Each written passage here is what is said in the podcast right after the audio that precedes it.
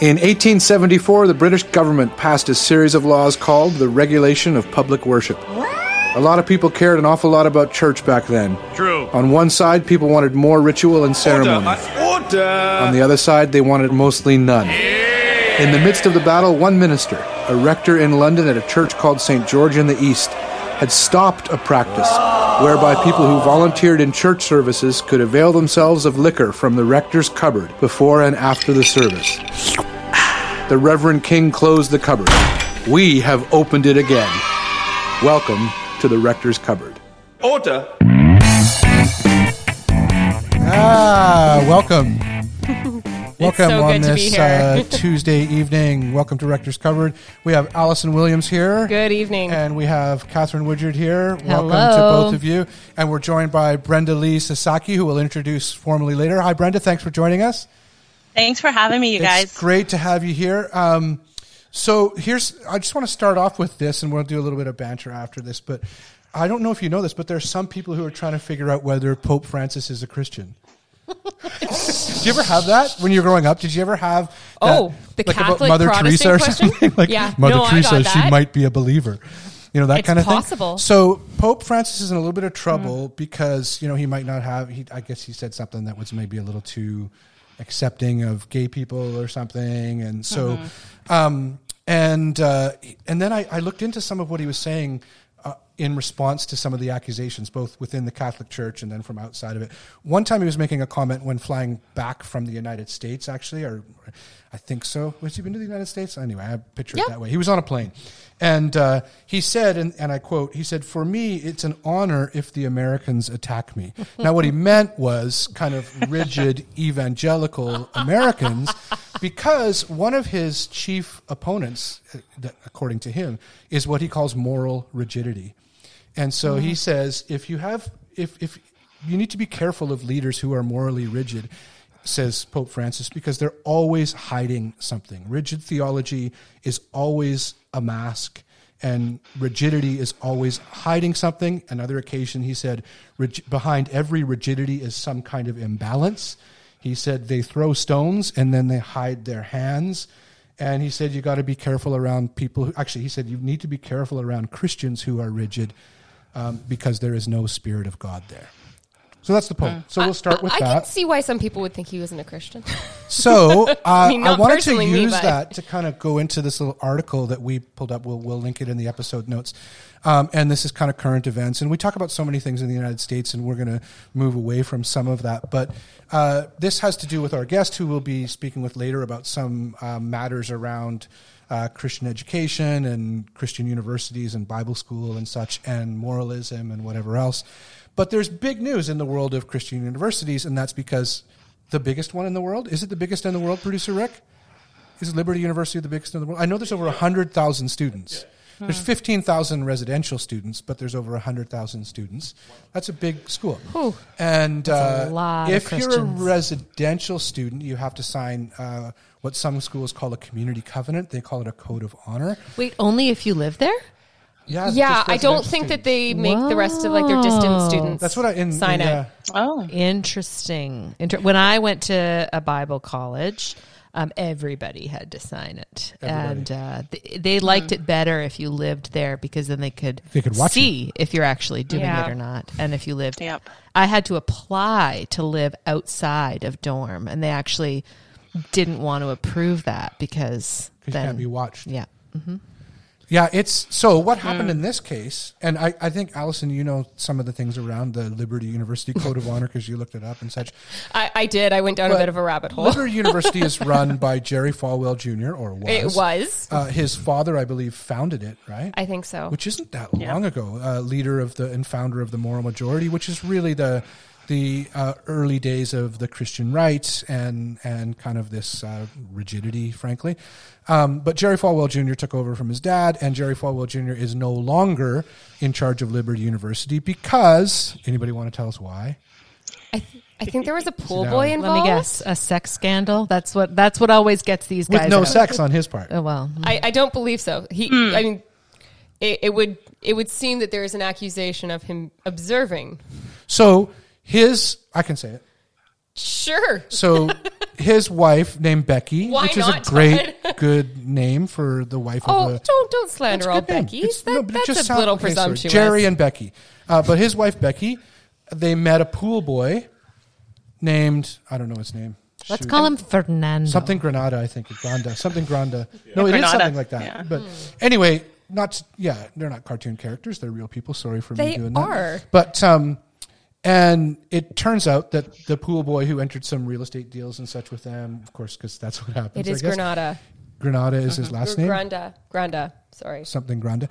And uh, but Becky and the pool boy started an affair, and apparently they deny this, but apparently, and there's apparently some proof uh, that uh, Jerry would watch uh, the. A- And shockingly, that and stuff. those mm-hmm. sorts of behaviors were against their their community covenant. yeah, I guess that's that's that wasn't in there, right? Like, um, I, I don't I don't I don't think I specifically read any rules around pool boys, but I, it was in Saskatchewan, and let me just tell you, there's very few pools, Yeah. and thus few pool Few pool boys boys. In why, yeah. Saskatchewan.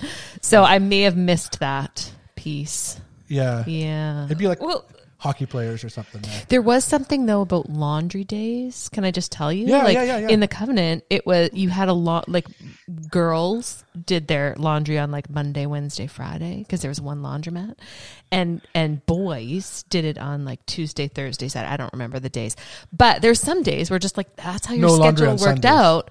I, yeah, probably it was the Lord's Day. Mm-hmm. And so that's just how it worked out was you had to do your laundry and you're like, crap, it's a mm. guy's day. And so there was this like laundry grandmother. I don't know who she was, but she worked there. Like what, I don't know what she did. And she worked in the laundromat. So what you had to do is like sneak in when she wasn't in that room, throw your laundry in really fast and get out. And or like else we what? all just What- did this. Why was why was oh, laundry she'd separated? rip into you. but why? What was the rationale? And like, Oh, because can't then a man might see my under things Now, in a laundry basket. dirty. Unmentionables. Yeah, like dirty clothes might somehow arouse a, a man into such a frenzy. Oh, I was assuming it was if they were clean or dirty. Like I, I don't know that that was. but do you know what I mean? Like just seeing a woman, a woman's. I any any any type of garment, clean, dirty. Right. You know, it's just I think that they assume. I don't know what they assume. now, it didn't go the other way. There wasn't like, oh, you don't want to see boys' underwear because that might. Well, I mean, technically, they weren't allowed to do their laundry on a, on a girl's day. Got it.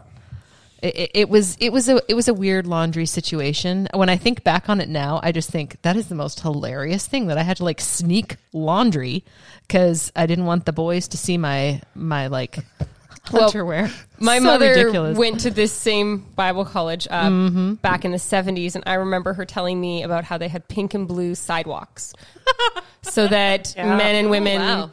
wouldn't be anywhere in the same sort of real estate. Wow. So we had we had moved on from the the pink and blue There'd been sidewalks. advances, progression. So yeah, it just shows they're I mean- they're Hmm. forward Did you ever forward have any thinkers. laundry incidents? Was there a time you like saw a guy's underwear and that was it for you? No, but I did.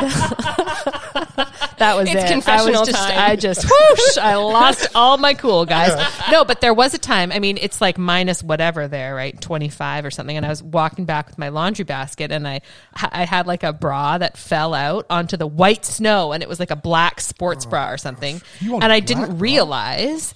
And this guy yelled like, "Oh, you dropped something!" And he was a super nice guy. So I was like, "Oh, thanks." And I went back, and I'm like, "Oh crap, it's my bra."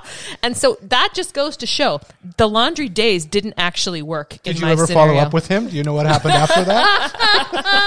I, you know, I didn't. He did pester me a little while after that. yeah, you know, Well, I mean, I think one of the the more kind of mm. interesting things about these community covenants, codes of conduct, and stuff like that is what what they actually accomplish, or what or what the institutions believe they will actually accomplish. Mm.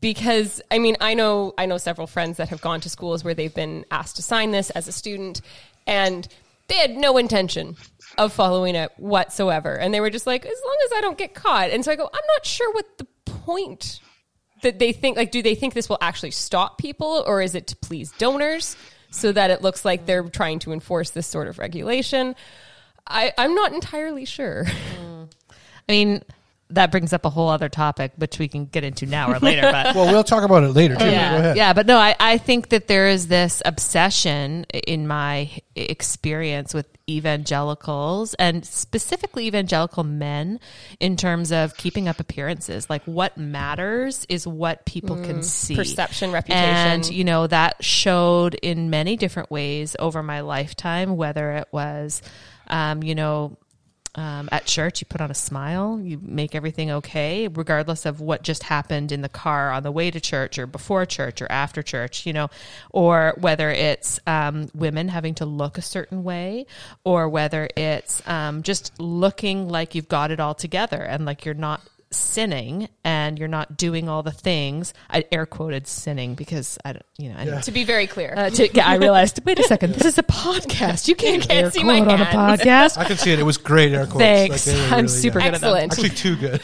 and so uh, and so I, I think in in in terms of the covenant covenant my my thought is like they to them it's too big of a risk to have people just willy-nilly going out and doing what they want because the the paternalistic and control the controlling nature of of that sort of um, framework um, needs yeah it, they need to have something in writing that they can so mask they don't. under then there's no trust at all of actual Mm-hmm. people's actual moral or spiritual development. no they right? would mask it as accountability they would say well you know we're helping you be accountable by signing this thing when really i think it's about control So, so Jerry Falwell Jr. is a school where this code of honor is everybody who lives there has to sign it. Um, he clearly has no respect for it. I mean, he he has said um, previously that he's like, I, I'm not a pastor, so I'm not bound by the same sort of moralistic code. Whatever. Um, but I mean, one of the other strange things in my delve into Liberty's code of conduct was one was one little part where they talk about self-reporting. it'd just be interesting for Catherine. Did, were Uh, you supposed to self-report, Catherine? Well, there Okay. there seemed to be this this this caveat that you could self-report. I think once a term, and like Could receive you self-report absolution. like six things though? Would that be considered? I think you could, Six as long as they were or- different. Like it seemed to say that, Okay. like, if Guys, you, I you couldn't self- self-reported.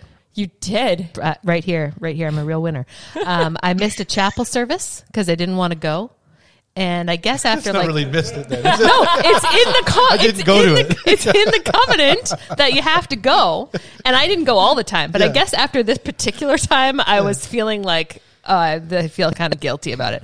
So I I disclosed to my RA, like the person who ran the hall. Oh, I didn't go to church, chapel. I wasn't feeling well well when I woke up, but then I went to class afterwards. So you know, maybe I could have gone. And for that, she reported me to the dean, who then came to me and told me that I had to take notes in chapel for a week as penance for Penance. missing one chapel service, guys. Wow. Did they have to look at your notes later? Yeah, I had to hand them in. And at the time, I thought, this is such bullshit. But then I just, you know, you do it because whatever. You're just like, this is so stupid. And anyway, it didn't work. I still skipped chapel, guys. So- and I just stopped reporting it. So then we'll, we'll, we're going to do our tasting in a minute. Yeah, Our- we- our we should open- Cupboard master's open not the here. I'll. I can I can open this bottle. And Yes, yes, you can. But the um to end like the Jerry Falwell stuff. What's interesting? So he's no longer in charge of Liberty University over this scandal, which I'm not like whatever you think about what that was, if that's a scandal or not. Um, but he said some terrible things about Muslim people, basically saying that Yes. Islam is like evil. He said some terribly violent things about people who disagree. He said that everybody, I think, or something along the lines of like he wished every student at Liberty like carried a gun type of thing or something, and that, and that none of that got him got him kicked No. out. But this did, which Sex. is has to do again with what's in those community covenants. These are the things that matter to us most. He did get a ten and a half million dollar severance yeah. So how much punishment is that really? when he left. Mm. But um, it's an astounding thing, and I, I think you know, I don't know. I, I don't want to take pride in people like that falling. So it's not like oh he he finally fell isn't that great. But I'll be honest in that I I do when I see that go well of course back to Pope Francis because moral rigidity is always hiding something and anybody and I like this paternalistic stuff anybody who puts themselves over this like a whole bunch of other people, particularly younger people, right? Like such a giveaway, as you know, I'm going to be the the purveyor of morality for you.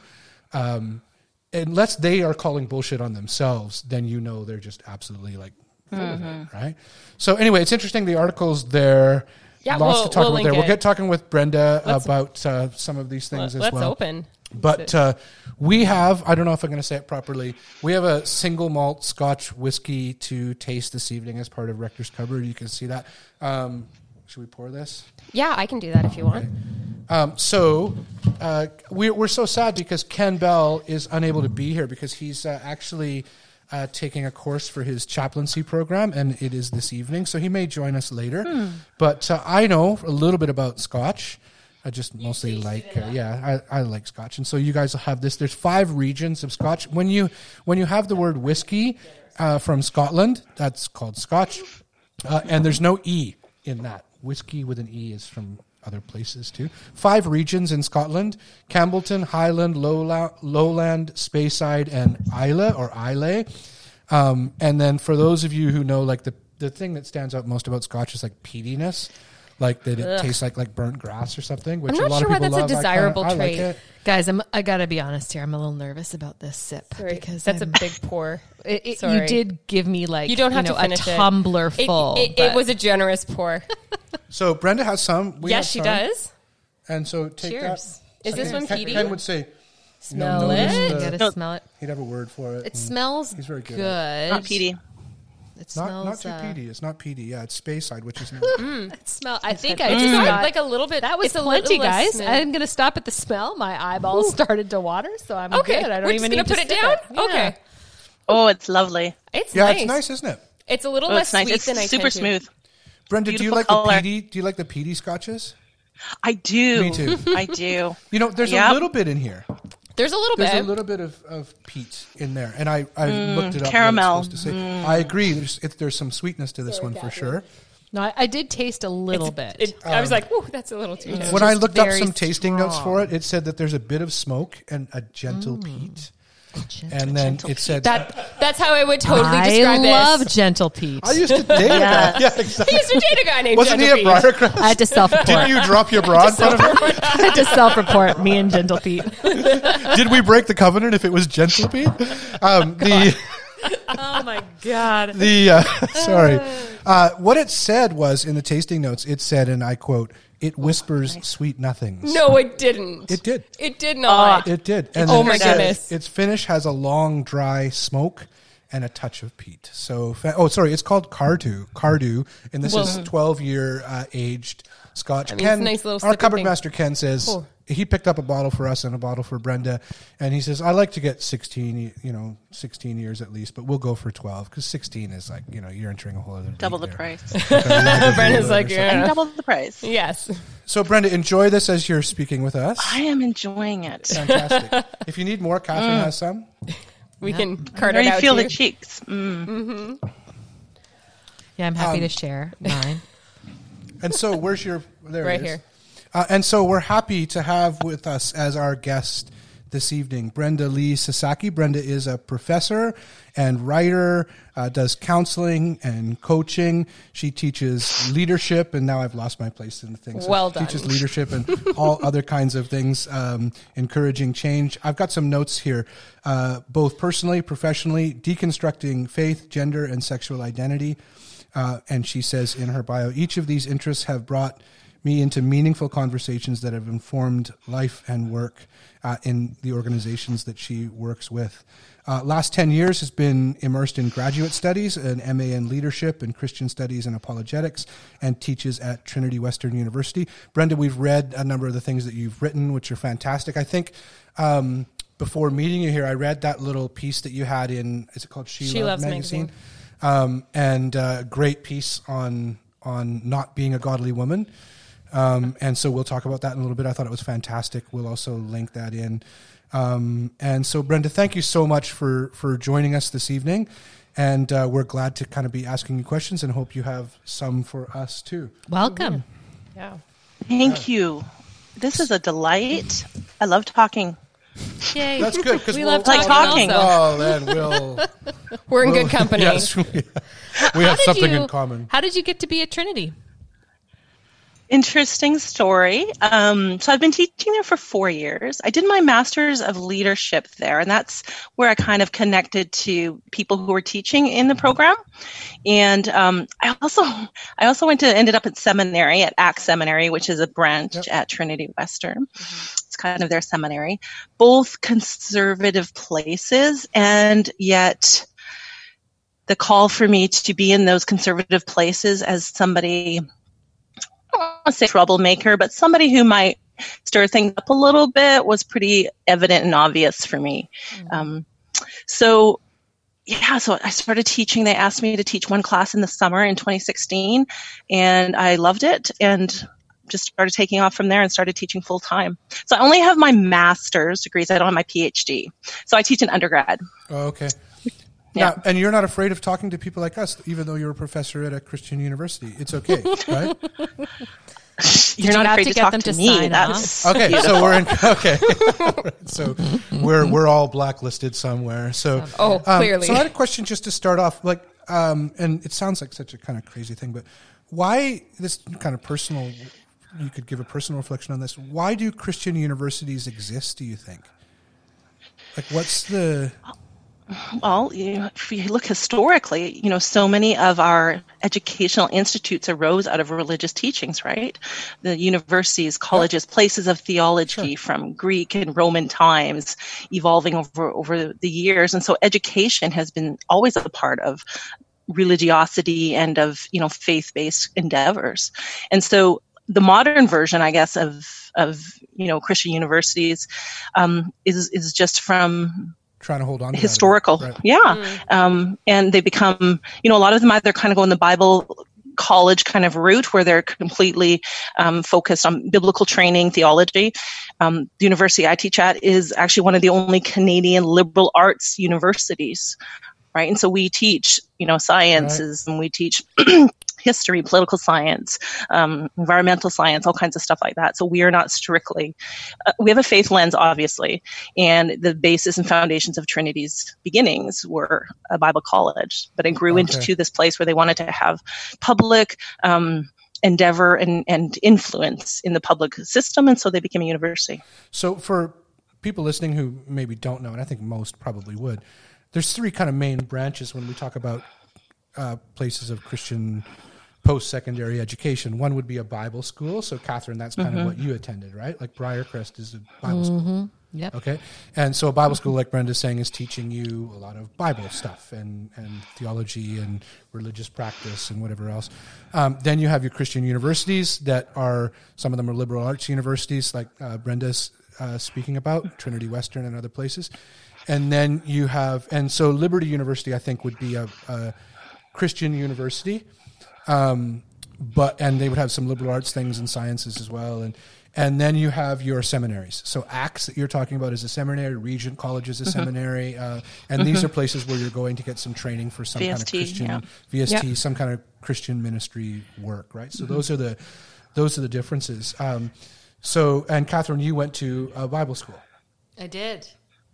and? Do you have questions about it? that? How I mean, um, I wouldn't recommend it. I, I, I mean, I, my the thing is, is anything that I say is colored by my personal experience. So just take Yeah. that, take that all with what it may when it when it when we talk about Bible colleges. But um, you know, in, in general, I found that education wasn't the first priority. Like when I when I signed up, I guess I thought I was going to some place that prioritized higher learning and an education. And I'll give you an example. We had um, I ha- okay, I had the greatest professor. Actually, he taught it. Um, he taught at Trinity for a while, Dr. Brian Gobbett, and he taught this course, uh, History of Christianity and Science, um, which I was super fascinated in. So I was like, great, I'm going to take it. And one of the things he did was he got this um, amazing speaker who was one of the few people in the world qualified to talk about this. He was like a dentist and also had a doctorate in biology and also uh, like doctorate in theology. So it was kind of crazy, but he was a like an evolutionary creationist. And so um They Anyway- allowed that to happen at Briarcrest? well, here's the here's the thing. I'm he confused did- by this He from did what I run this. He did run this by people, but basically, you know, he got this guy to come and speak and say, "There's different ways to look at the Ah. process of evolution. Here's some here's some different ways that people do it, all within the confines of a faith, and you can think differently. And here's some options, which I think isn't that the purpose of an education is you see different people and think people in the world think differently than you and then you sort of make assessments and you're taught how to think critically about information. Well it was a lecture series and by the third lecture i guess uh, people that were sponsors at churches in the nearby towns had heard that he was here. They all came and like crashed it and started yelling. And Oh I think my teacher came close to losing his job over getting that person in to speak. And I just think, um, you know, to me, that's an example that shows that it didn't really prioritize my education. They were prioritizing an agenda or um, a, a different form, maybe. Of, I mean, to put it, they're they're not really intent upon getting you to think. They're intent upon telling you what to think. exactly, degree. think. exactly. Which I don't think do is. you- do you think- I, I don't think that's a monolithic necessarily description of all Bible colleges. No, I don't. I went to Columbia Bible College and and frankly I was I was very impressed with how academic it actually was and how much the the professors there challenged different perspectives and encouraged different perspectives and weren't threatened by different perspectives. We weren't allowed to dance. That was very clear. but um but it was it was actually a very positive experience for me, but I know that in some ways with a lot of other people I've talked to that's more the exception. So, Brenda, you, mm. what's your experience in terms of whether? So, you're a Christian university. Um, mm-hmm. it would seem to me, accepting that you know, yes, places like Princeton and, and Ivy League schools were were started with a religious base and whatever, but Christian mm-hmm. universities now meaning something a little bit different at points. Is your experience that some students go there either by their own accord or their parents' accord or whatever to try to maintain some kind of bubble to their way of seeing the world, or what? Do you At think? Trinity? Yeah. Well, abs- absolutely, right? Because when we use the word Christian in front of anything, right? You know, Christian music, Christian education, Christian yeah, I don't know, grocery stores, Hobby Lobby. Oh, I don't know. We add we add Christian to anything, um, it becomes um, you know aligned with what our faith is, and we are we are confident that this is actually going to be exactly what our child needs, or it's going to be very much in line with our own theological um, bent, whatever that is, without um, recognizing it's a personal relationship. Everyone has this individual personal relationship with their faith. And so even when you go to a Christian college, you go to a Christian high school, you go to a, you know, a Christian anything, there's going to be diversity. There's going to be individual responses to what you're hearing, what you're taking in, how you're applying or using that in your own life. And yes, you know, parents send their kids here in the hopes of protecting them or maintaining this religious thread that they've started in their lives. And for some, they come out the other end with that for sure, because who are you hanging around with if you're hanging around the same kids like that? But if you're there to question, if you're there to actually mm-hmm. explore and dig deeper, there's also lots of other students that are like that. Trinity was not always like that, but it has become like that.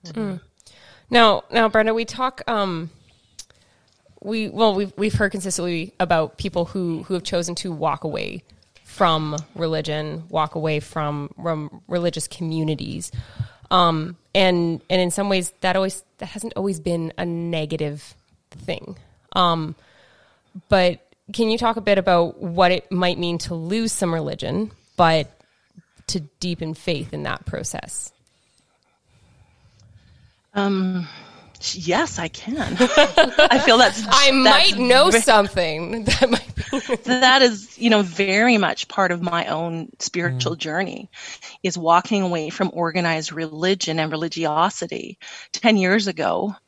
And, you know, people who do that, and I have such honor and respect in the past of people who've done that, because to truly do that means your actually faith is is means something to you. you it means so much that you're willing to walk away from what you've known and from people who will excommunicate you. They will call you all kinds of names. They will dis um, avow themselves of you because of the questions you are bringing. And that takes a great deal of courage and humility and perseverance it's a hard thing to walk away um, and, and it kind of goes in two ways. So it's, the one thing is is when you walk away from religion, and when you take off those shackles, and when you find yourself, you know, standing in the sunlight, you know, you're then in in asking the question, okay, now what? And in my kind of experience, it's kind of one of two ways. Either we say, I've been so hurt and traumatized that I can't even engage in those conversations anymore. I can't engage at all that spiritual side of me, and so I might just be shutting that down or or the other side, which is kind of my story, is God damn it, I'm going to go to seminary because I'm going to get those answers and I'm going to come back fighting, folks. Right. right. So you kind of press in and say, there's something underneath it that I know is always there, and I'm trying to get to that. Mm. And so to shake off religion actually allows me to get to that. It opens up the possibility and the knowledge that God is so much more than the man made rules that we've created and the structures and systems that have just been created to um, keep people in place and to stop us from thinking and to, you know, delineate who's in and who's out and who gets to be the chosen ones and who gets to be the ones on the margins. Mm-hmm. So for me and for so many people I know who've walked away, I would say from organized religion, they've become much more beautifully in tune with who God is and in seeking God and in reading scriptures and in studying and finding answers in places where you know we're not just told for 35 minutes on a Sunday morning mm-hmm. what to what to believe. Mm-hmm. Now we've uh, you, have mentioned before in, in, conversations that we've had and in, in, some of your writings, like about a crisis of leadership in evangelical circles, hmm. um, like Jerry Falwell, um, Franklin Graham, those sorts of examples. And I mean, most of those are are American examples, but hmm. uh, is this something that you experience as as like something that's purely a problem south of the border, or where can you identify it in in our local or like our Canadian sort of um, uh, community? I, I like that question when you posed it, Allison. So I've been thinking about it for the last couple of days. And so, you know, when I started going to seminary, I stopped after two years and I actually quit my job and I went to did my master's of leadership because it, it, became really clear to me this actually isn't often about theology or about right thinking. Mm. It's about the people. It's about mm. how we interact with people. It's how we lead ourselves and we lead others in any context, but particularly in the Christian context. And um, when I studied leadership and when I kind of really dove into formal leadership, I'd been studying and reading about leadership probably for about 15 years. Lots of it, you know, in ministry, right? And we go to the Global Leadership Summit and we, you know, do leadership stuff. But leadership, the art and science of leadership, is really what makes or breaks um, connection, community, belonging. It is a skill that we can get better at, and yet too many times we have put men, particularly in roles and positions of leadership, who do not have the skills and the ability to have effective, holistic leadership with the mm-hmm. people that they're supposed to be leading. And I, I just found that this is this was the missing piece for me is leadership and so a crisis in leadership across the board mm-hmm. not just in churches organizations businesses mm-hmm. um, but even in you know the canadian context you know i was thinking about you know jean vanier mm. this year who passed yeah. away and you know in the same span of the time he passed away mm-hmm. the revelation of his abuse of 6 mm-hmm. women and here is a man who defined and created so much theology around compassionate care and about downward Absolutely. mobility. Yeah. And so now we're confronted with the reality of what we know now. Mm-hmm. And he's passed away, so there's no place to have kind of conversations mm-hmm. or unpack this with that man. Right. So that, you know, in Canadian context, we are not immune from this. I really believe our responses to the residential school system and our indigenous people is a crisis of leadership, and our churches have not responded well historically mm. and even in the last 15 to 20 years when as a nation we've been trying to grapple with um, how do we how do we reconcile? How do we repent from what has happened in the past? And churches some churches have really embraced this and have really done a beautiful job of reconciliation and many have done it kicking kind of and screaming and half-heartedly. That's a crisis of leadership. You know, you I totally he- hear that and I you mentioned um you know, typically male leaders. And I would add to that typically white male leaders. And, you know, when I think about the um, issue of diversity um, or lack thereof, when I think about um, leaders in faith, um, I think there is a great gaping chasm there between where we are and where we need to be. Um, you know, I'm I'm moving, um, and I was looking in the city to which I'm moving, and I was looking through churches because let me tell you, there's loads of churches where I'm moving, and I go to what are we about on the website, and then I look at leadership. And for better or worse, and I'm sure they're all lovely people, but I see church after church with white man, white man, white man, white. And when I'm sorry, when I see an elder leadership board of 10 men, I think I can tell you already some things about that church. That's what I, I can. I'm sorry. I've, I've, I've seen enough things to know, um, that I can tell you some things. And then, uh, you know, I, I wonder like how, how do we move from this, um, you know, especially when we think about women and how important it is to have women leading our faith based organizations, leading in business, leading all over the place. Um, you know, how do we move into a place where, like, can we? Can we even move in organized religion to a place where women are valued in the way that they need to be? Or is that just something we're going to have to write off and, and move on and just say, you know what, then organized religion is just not going to be a safe place for women? Would you add? Sorry. would, would you, would you Not add, that I'm like super like um Would you add male, white, and heterosexual? Basically. yeah, well? I mean Yeah. absolutely I would. And you know, it's funny because one of the churches that we found, which I'm so excited to try, was First United in Kelowna.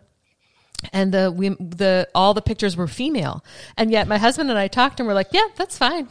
I can tell you, I can I can know with hundred percent certainty that hundred percent female leadership will likely have different and maybe even fewer issues than a kind of paternalistic like you know what they had to go through to get there and you know what they've had to you know the bar for women leaders is so much higher than it is for men. Um, and so to me i'm like yeah that's fine. I'll, I'll like that kind of church excites me and i think fantastic. Uh, but a church with all male leadership it, it denotes it denotes different things. And i know we're getting into like a whole other other topic You must here, have but, come across this um, though, Brenda, in yeah. your work. Well, Either and I read- or. Nothing. Tell us a couple of things before we. across Yeah. No I love. No. I love your articles, and she she loves um, in Idolat's um, magazine because it totally has uh, these threads of where are women and and valuing women, and it's just to me such a a, a gaping hole in a lot of these organized kind of faiths. Is it the Well, same in really- Christian universities too? I don't know. Ah, that's an interesting question. I'll hit that one. You know, it, in a sec. Um, it really ties to. Um, I mean, what did Ruth, you know, Bader Ginsburg say? You know, when will you be satisfied on the on the Supreme Court? When she says, "Well, when there's when there's nine women," and and when that becomes that we're not shocked by it Yeah. or we're thinking that's a wrong thing. Mm-hmm. Same in our churches, you know. Mm-hmm. I mean, we're this is the thing. We're seeking out places where there's a woman pastor because it's an, an either an anomaly and not just a women's pastor who's the pastor of women's ministries, an mm-hmm. actual or children's ministries or worship or like, there's- children's there's, ministries. boxes Yeah. women can exist within Yep. safely ish Yes, absolutely. And so when it becomes typical, when it becomes when we're not hmm. saying oh, you know, this is the anomaly. I don't know when we will get to that. I don't mm-hmm. know if we will get to that. Here's what I know though, and this is why I believe it ties to that question of people leaving religion, particularly bright, capable women, is we're starting our own things. We're doing other mm-hmm. things that are beautifully redemptive and spiritual outside of the mm. organized church that is church you know i would call that church. I would mm-hmm. call that connection belonging. I would call that furthering the followers of jesus the mission of jesus. But we're doing it outside of the organized church and that's where mm-hmm. women are looking to now. Um, and men as well, men who are wanting things differently, men who are saying that doesn't work anymore and it never actually did.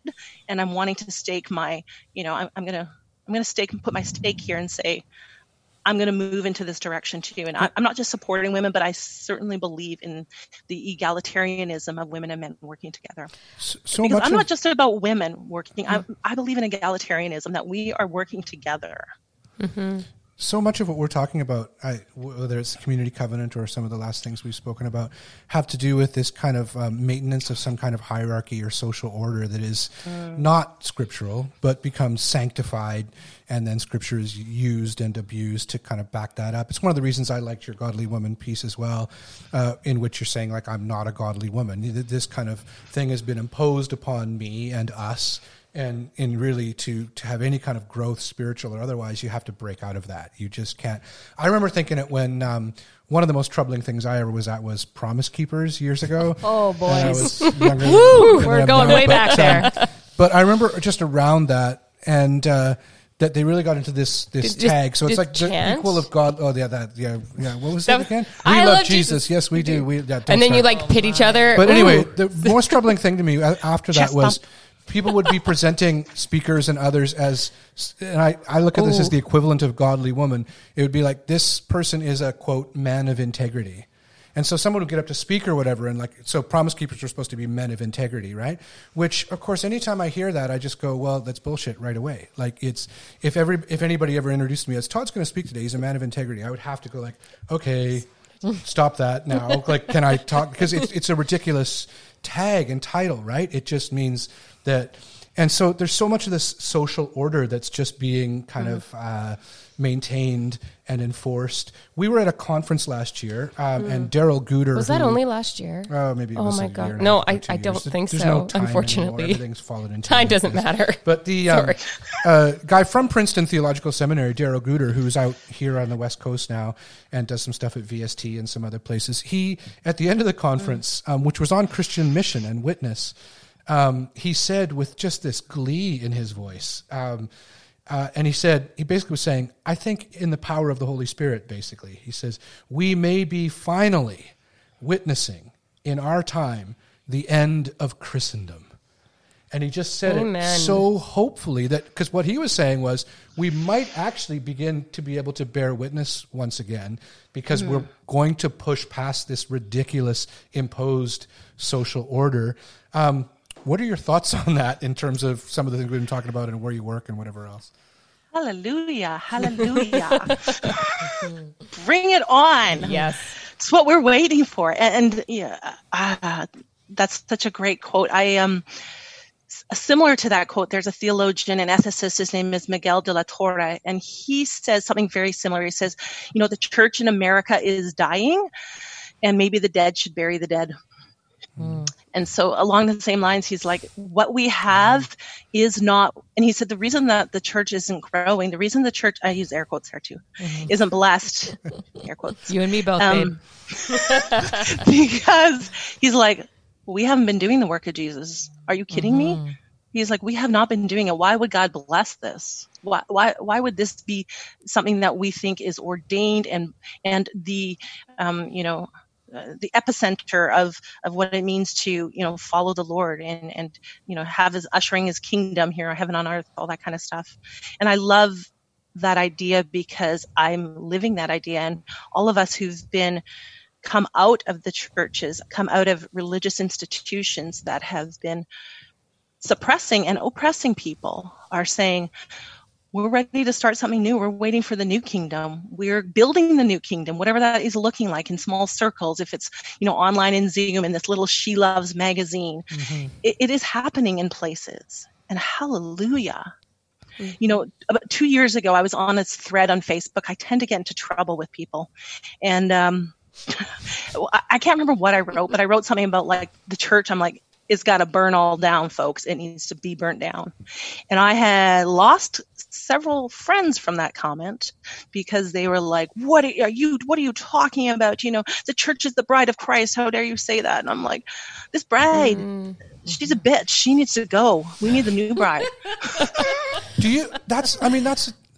I to, I completely agree with you. Right? It's not and then I try to listen a little bit with the ears of people who just love the church. You know, and I, I love the church, but what I mean is who they hear us talking like this and they think like, you guys are so threatening. You're not understanding the, the great things that are there. You're not, and I know when you're speaking, because even hearing from you just a little bit, I know that like that's all underneath there, that we are grateful in so many ways for so many mm-hmm. things. Mm, but I am mm-hmm. really, really glad about that, the dead bury their dead stuff, because, you know, there's so much more promise in that, right? But mm. I think sometimes like it's, do, does that, do you sometimes kind of encounter that? Like how, the stuff that is just so life giving to us might sound really, really threatening to other people. Mm, mm. And not that, not that, I mean, I'm okay with that, but what do you, how do we kind of hold that? Right? Mm. and you know and that's where you know for me i say to folks and friends and people who've known me and people who question me people who are disappointed in me because of mm. some of the things i've said or written about mm. you know i say to them i live a hopeful life though too i'm not living this you know down with the church, down with Jesus, all of that stuff. So I'm continuing to live this vibrant, holy, spiritual life. And I'm hoping that that is also a testimony to my great belief in you know what the body of christ should and could be. I, mm. I haven't given up hope on that. Have i do i disbelieve that this you know um, manifestation of the church right now is what god intended? Yes i do. Mm-hmm. Do i think it's very damaged to the point of I don't want to say irredeemable, but I do believe that sometimes we got to burn stuff down mm-hmm. in order to start something new. Mm-hmm. Because I've I tried for years, and I've worked in two different denominations. From the inside, believing that I be I be bringing my best self, I bring in my good Christian self, my seminary self, my theology self, my humble self, to help create change, and just kept butting my heads mm. against some of the religiosity that was oppressive, not just to me, but to many of the people in the congregations I worked with.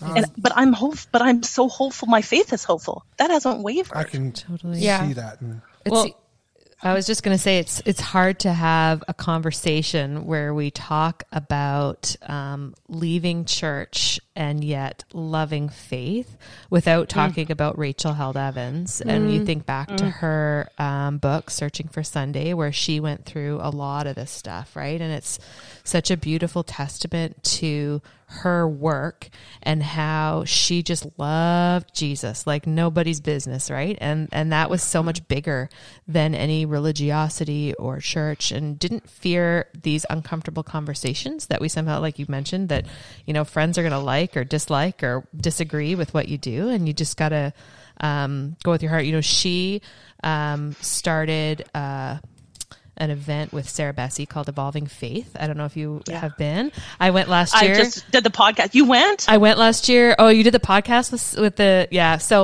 um, I went last year. It was amazing, and it is. Um, I think this will air in Faith. time. Evolving Faith. Okay. Uh, if you haven't Beautiful. gone this year, it's going to be virtual. I'm going. I'm so excited. It's It's, soon, October it? second and third, and actually, I think if you go, you get access to the recordings for like six months or something. Let me Yeah. tell you, I must have listened to those things dozens of times, and it, it's totally what we're talking about. It's for people that maybe are like, "What is this organized religion thing?" I don't know if it's for me, but like, where do I find myself? And talk about diversity. I mean, they have people from, they have all different colors, all different sexual orientations, all different. And now, and now Sarah runs it with Jeff Chu, who's this just amazing, amazing guy. Anyway, Beautiful. so um, any, I I just thought of that because We'll- it's very we'll link it topical. Yeah. So make sure if you can go, Yeah. go buy a link it virtual ticket, Well, and it's this is so going to be up on it. Friday, which is what? Uh, Mm, the 25th.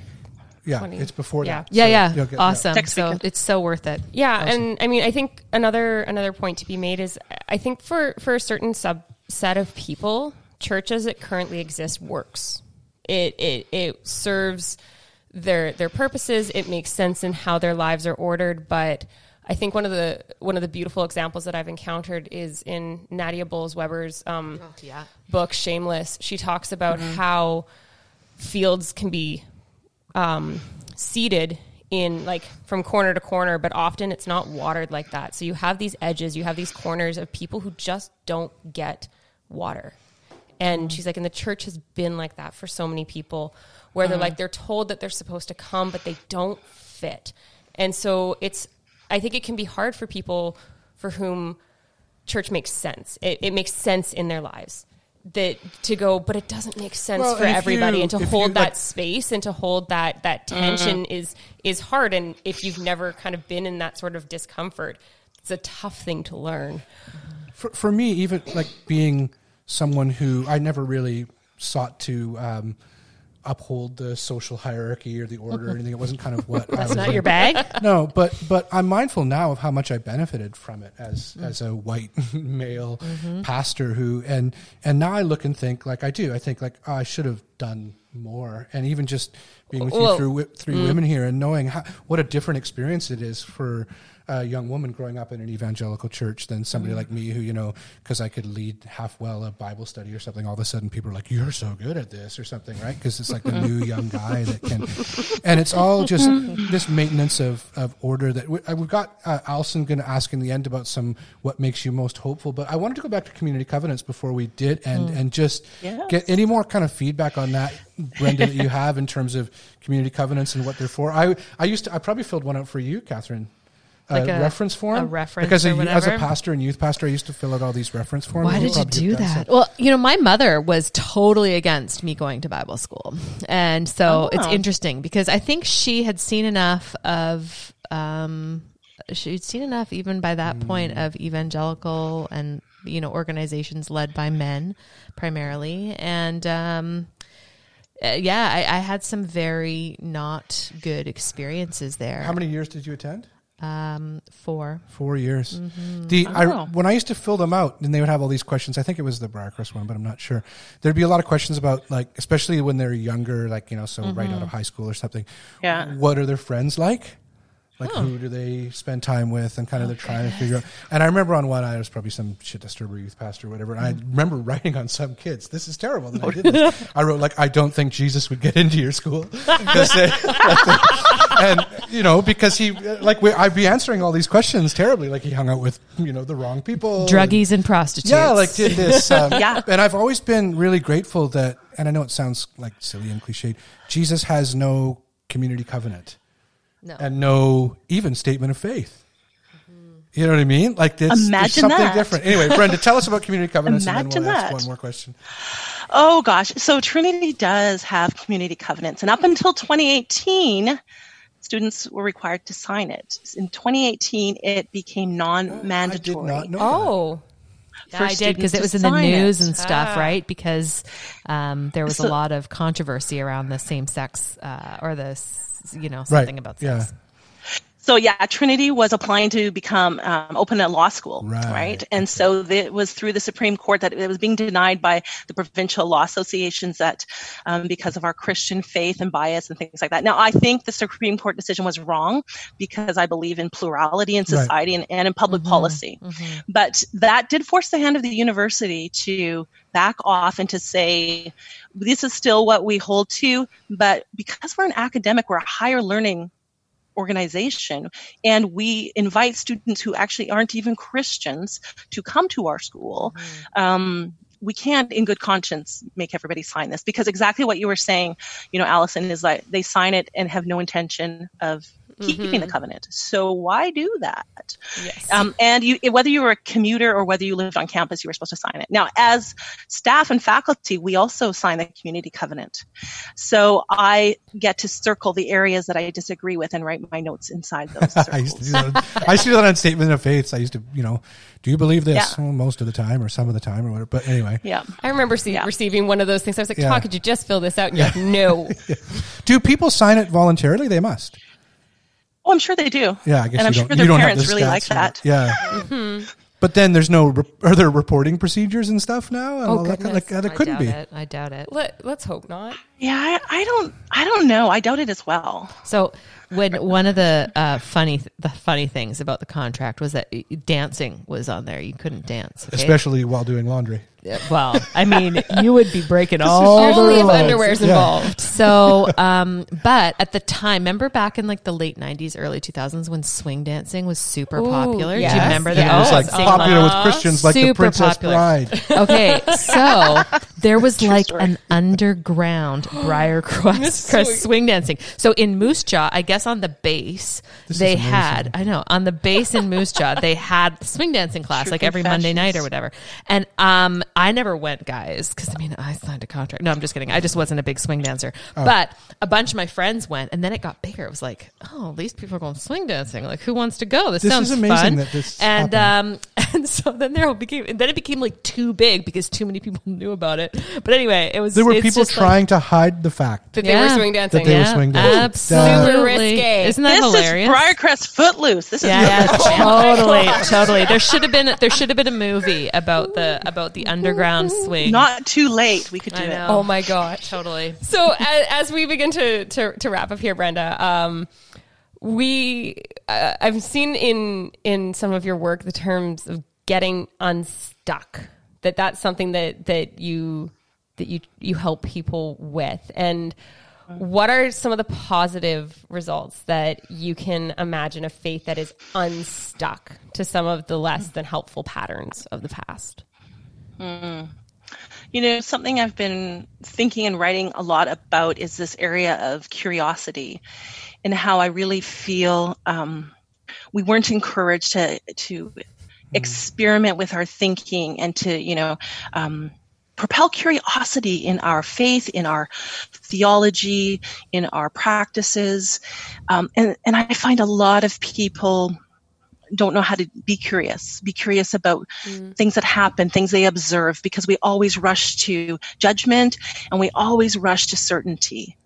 And so I really feel like, um, and that's where we get stuck. We want to be certain about things. We want to Yeah. be certain about an outcome. We want to be certain about, you know, um, is there only one way to heaven? We want to be certain about, is there a thing called hell? You know, we want to be certain, you know, if I dance, am I really sinning against the Lord? You know, we want to have some certainty Am I? because because when when we're certain then phew we know where to hang our hat Mm-hmm. when we're curious or uncertain we don't know how to um, navigate through paradox or through complexity and I mean, one of the things I love to teach and I love to bring into my kind of my, my teaching presence is um, not, we don't have all the answers. I am not the expert in almost anything. I can guide you along the process, folks, but I want you to be curious about your, when, when I say that and you have a response, what does that mean? And so I think that's where we get stuck. And so if we can help people change some of their thinking and learn to be more curious about why they think things, why they respond and react to that. Why, when, you know, Brenda says, you know, God is, you know, I can refer to God as them or I can refer to God as she. My response to that is, that's not right. You know, let's be mm-hmm. curious about that. Wh- Why is that not right? Where did you hear that from? Where did that initiate from? And so I'm hopeful, like when curiosity gets elevated and we become better at being curious, all kinds of possibilities, all kinds of mm-hmm. possibilities in how we imagine what belonging and community look like. And we start doing that outside of the church. All kinds of ideas of, you, you know, people who are unchurched or people who we think aren't spiritual, we can have curious conversations and we find out how deeply spiritual they are outside of the language of Christianity or evangelicalism. Mm. And oh mm-hmm. man, we can have some deep connection and we can have some beautiful conversations around those things. Or when, you know, as a young woman growing up in church, when you talk about role models, I, the only women I ever saw at that platform was the women's ministry director and the mm-hmm. choir director, mm-hmm. right? And so I never imagined, even though I was an amazing speaker and I could, at a young age, you know, I could get, I have the gift of gab and debate and, and understanding. And yet I never saw myself up mm. there. I was, so I pursued, you know, I went to, to Simon Fraser, you know, that unholy I went bastion of, of liberal I went there too. education. Todd's a heathen It too. ruined me forever. Did you know that more people experience crisis of faith at Christian universities than secular universities? Like more Christians, I mean. So the, uh, there's, I, I was just reading a book on this called After Evangelicalism and pointed this out, and it said that, you know mm. there's this fear of people that if you go off to secular university. I remember when I went to Simon Fraser, people said this to me in the church, like, "Oh, you're going to secular university." Me too. and and my faith grew there hugely, right? Totally. But that actually this crisis of faith that people are afraid of happens more often in Christian universities than in the secular universities for these students, right? Because they start reading things and they go, "Wait a minute, these people are trying to control me or whatever." yeah. So That's anyway, exactly, it's, um, exactly right. Well, we're we're so grateful to have you um, speak with us, and I can tell a couple things. I want to talk with you, like we want to talk with you more. Hopefully, we can just have more conversations with you because I, would can love tell a few things right away, and we could fill another episode just with Oh, like totally. I can tell you know your story and kind of like what you've experienced and how you've got. But I can also see the place where you are now is much better for you than than Mm. wherever it was that you were before and now you're blessed to be able to help other people and so we're pleased to be part of that any other last things you want to say to us or if you if i cut you off or did you finish or, um, Oh, so many beautiful there's so many more conversations in here. we even had more questions that we didn't even get to I know. I know. We're all Gabby. So there's a there's one of our kind of taglines that we have that we use um, sometimes uh, from our friend David Goa, who we'll have on again. But uh, Yes. and he quotes. I loved Isaac, that episode. I watched. Yeah, he to it. quotes. So you know this. He quotes Isaac Ephraim of Syria, who many years ago said, uh, "The one who has tasted truth is no longer contentious for the truth." That when you when you see something real, you don't have to yell and scream about it being real. That there is, and it connects with your curiosity note. It connects with the you know dropping some of the fear that we have, and so and also you know our realization where we're at to be kind and patient to the people who just look at us and go, you know, uh, you guys are dangerous and, and troubling and whatever else. So, Brenda, thank you so much. We'll continue the conversation after we um, turn Thanks. off the It's recording. been fantastic. Nice to It's chat. so great and to meet I hope you guys. you enjoy the scotch.